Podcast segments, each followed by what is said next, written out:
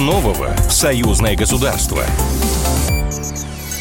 Здравствуйте, в эфире программа «Что нового? Союзное государство». Меня зовут Михаил Антонов, и традиционно в завершении недели мы обсуждаем в прямом эфире с экспертами важные события, которые происходят в союзном государстве, происходили или будут происходить. Для начала новости одной строкой. В ЮАР завершился саммит БРИКС. Итогом встречи стало включение шести новых стран в Альянс. В то же время в Армении прошло внеочередное заседание Евразийского межправительственного совета. Участники обсудили вопросы углубления интеграционных процессов в рамках ЕАЭС. Во Всероссийском детском центре «Орленок» открылась военно-патриотическая смена учащихся суворовских военных и кадетских училищ Белоруссии и России. Ну а теперь э, чуть более детально о важном, актуальном, что происходило. Совместное оперативно-стратегическое учение «Боевое братство-2023» пройдет на территории Беларуси с 1 по 6 сентября. Об этом сообщили в Министерстве обороны. Беларуси. И в ходе маневров будут задействованы полигоны Минской, Брестской, Гродненской областей Беларуси. Всего для участия в учениях заявлено более двух с половиной тысяч военнослужащих, более 500 единиц вооружения, военной и специальной техники. И с нами на прямой связи военно-политический аналитик, кандидат социологических наук, полковник запаса, профессор Академии наук Александр Тиханский. Александр Иванович, приветствую вас. Здравствуйте. Здравствуйте. Александр Иванович, неспокойно, давайте сразу так скажем, неспокойно на границах Беларуси и Польши. А, неспокойно на других границах Беларуси, Литвы. И сейчас боевое братство – это как красная тряпка для быка как и любое учение, которое либо проходит с участием э, белорусских военнослужащих, либо происходит на территории Беларуси. Будет ли какой-то в очередной раз э, истерический всплеск плюс усиление э, группировки натовской военной на границах, на ваш взгляд? Вы знаете, я немножко даже предыстории бы сказал.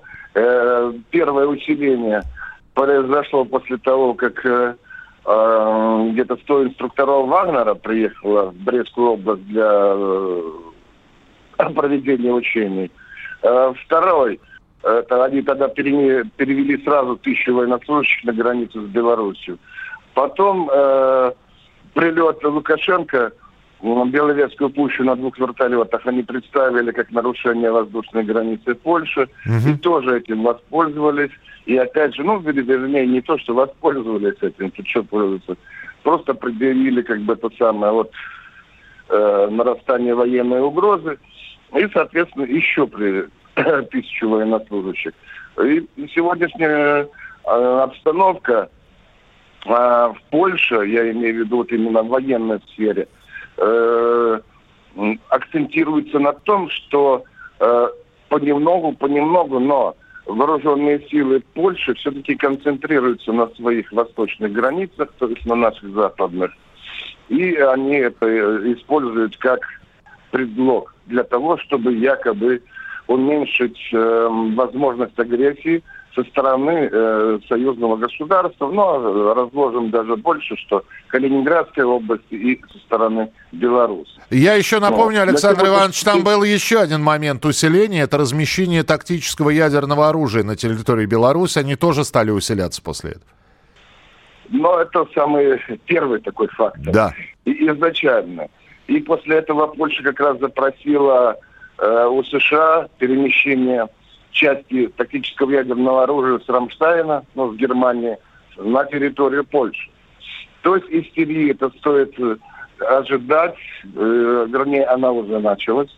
Она уже началась. И, соответственно, мы будем видеть только большие такие информационно-психологические вбросы вот, по поводу поведения э, этой группировки, которая на сегодняшний день будет отыгрывать свою боевую задачу, учения.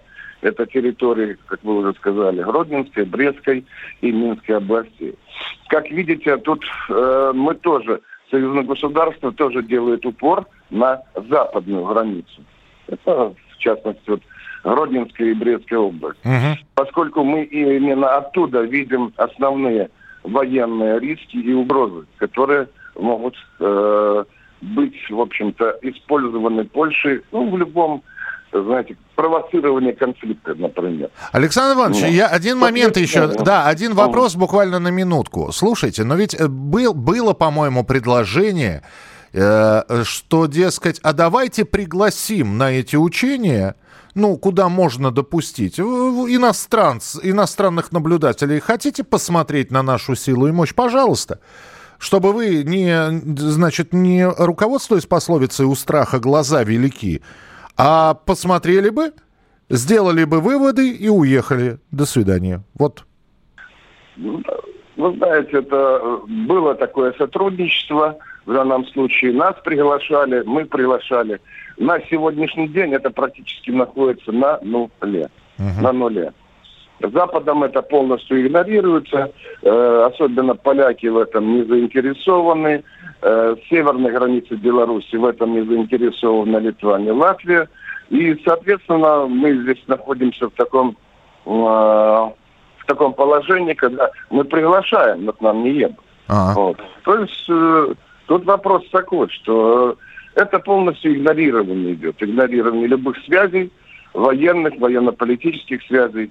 И э, вот это усиление э, якобы российской, э, российско-белорусской группировки, оно ведет, идет к тому, что э, Польша, это как военная угроза представляется в Польше. Ну, пусть Александр Иванович ну, издалека, издалека брать... тогда наблюдают, да. Пусть смотрят издалека, делают выводы свои далеко идущие. Спасибо большое за комментарий. Военно-политический аналитик, кандидат социологических наук, полковник запаса, профессор Академии военных наук Александр Тиханский был у нас в эфире.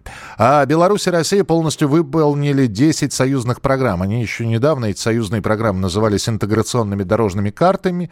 Об этом сообщила заместитель заместитель главы Минэкономики Республики Беларусь Олеся Абраменко.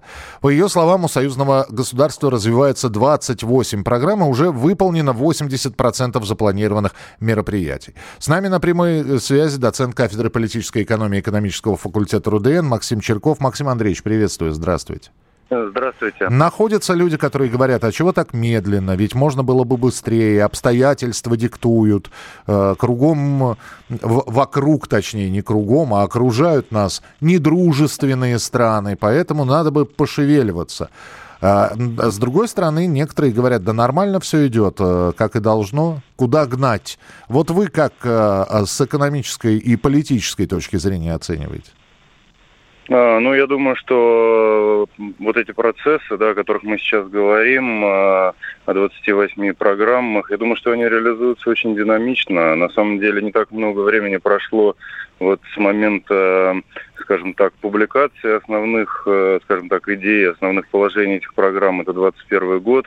И по большому счету ведь а, и речь идет о, так, о таких процессах гармонизации в очень больших э, объемах. Да, это денежно-кредитная сфера, валютное регулирование, противодействие отмывания денег, защита прав потребителей.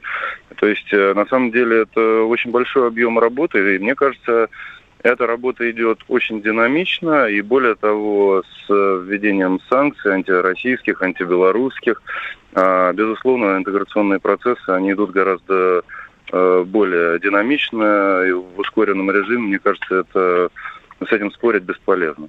Я правильно понимаю, что даже э, согласованные программы союзные, они э, при каких-то определенных обстоятельствах применяющиеся геополитической ситуации могут точечно в, вручную фактически настраиваться?